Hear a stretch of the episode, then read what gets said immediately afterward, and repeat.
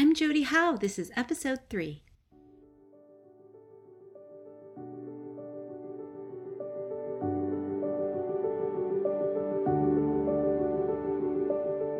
Welcome to the Air That I Breathe podcast. My name is Jodi Howe, and I'm just grateful to have you here. Are you longing for a peaceful mind? Do you struggle with anxiety, or do you just want to learn how to navigate through the mental storms of life? Well, God has laid it on my heart to start this podcast so I can share with you how He has worked in my life. You see, He has taken my secular breath away and has taught me to inhale this beautiful peace and hope. And I want that for you too. In this podcast, I plan to share with you some tried and true methods of coping. I'll offer tips with daily and nightly devotionals, and of course, prayer, so you too can breathe a new air.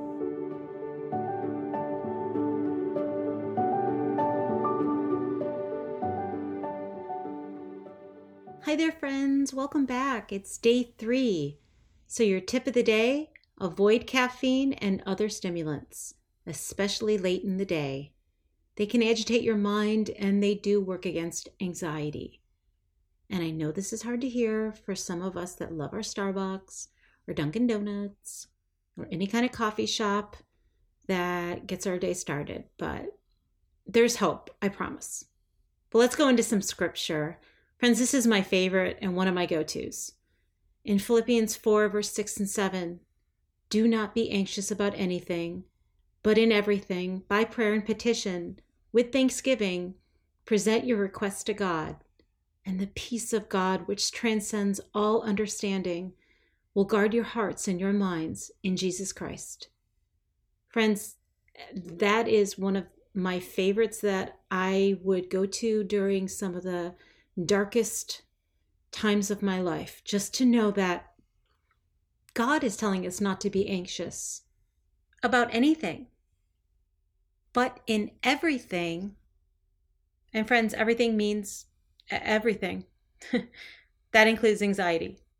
So just remember that this is a good prayer to to keep on hand if you haven't submitted it to memory write it on a post-it note put it in your car your bathroom mirror put it in a pop-up on your phone whatever you need to start memorizing scripture because when those anxious moments come up you can recite this in your head to remind you that God's got you.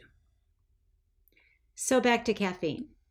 Friends, it's an anxiety booster. I know it energizes, it helps wake us up, but to an anxious person whose heart and mind tend to race faster in general, caffeine can irritate that. I mean, here's some suggestions. A great way to get natural energy in the morning is a brisk walk. And you can top that off with some warm herbal tea, maybe a healthy juice combo, protein shake. Those are all great forms of non agitating morning fuel.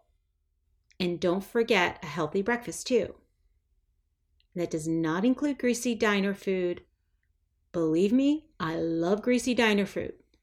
Bacon, ham, eggs, pancakes, I love it all.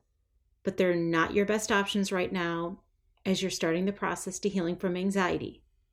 Give yourself some grace and know that down the road, when you have tackled a lot of these issues that you're dealing with, you can incorporate certain things back into your diet.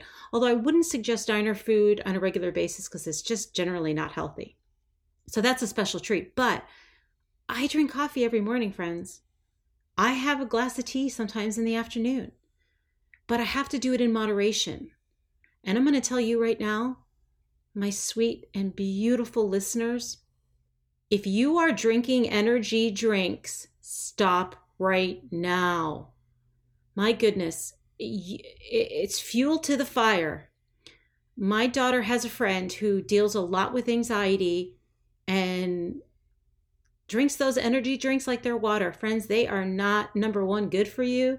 Number two, not a natural source of energy. And number three, you are literally saying, anxiety, come to me and be with me all day long and just throw me into a place of panic. Okay, so I'm off my soapbox. Stop drinking energy drinks. Limit your caffeine, and you too will get back to having that Starbucks very, very soon. Let's pray.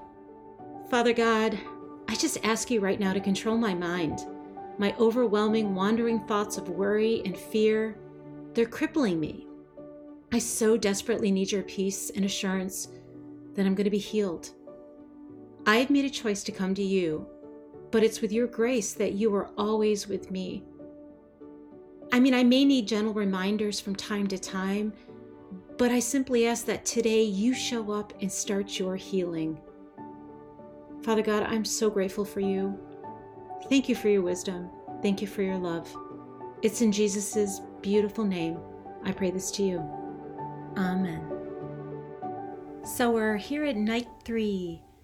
And again, I do these with two parts to the day just to remind you that you've got options for your evenings alongside of what you need to get your day started. So, my tip of the night give your night and negative thoughts to God. Focus on Him in prayer and petition that His will be your will. In Isaiah 41:10, God tells us, "Fear not, for I am with you. Be not dismayed, for I am your God. I will strengthen you. Yes, I will help you. I will uphold you with my righteous right hand." Wow. That kind of covers it all, don't you think? Don't be afraid. He's going to be with us. Don't be discouraged because He's God. He will give us strength. He will give us assistance. He will lift us up with the strong and mighty hand, which by lifting up, I always think that means encouragement. I mean, the promise is right there. Our Heavenly Father will help us. Yes, He will. He will strengthen you, my friends. I mean, I understand how incredibly debilitating anxiety can be. It affects our life's potential and it weakens any strength that we even have. And sometimes the night can get scary, so scary that we fear just lying in our beds and going to sleep. But you know what? Living in constant fear is no way to live. Jesus does not want you to suffer, and he also doesn't want you to fear anything. But if you open your heart, Jesus will take this now. Friends, he's got this disease right under his righteous, blessed hand. Are you willing to trust him and follow him? I am going to talk about mind over matter in an upcoming episode, but for now, I want to just help you understand what I mean by give your night and negative thoughts to God. See, when you're going through anxious episodes or just dealing with general anxiety, you tend to just throw the negativity and the weight of your heart and mind at night. And a lot of us will just think it's going to be a sleepless night. I'm going to toss and turn. I'm going to have a panic attack.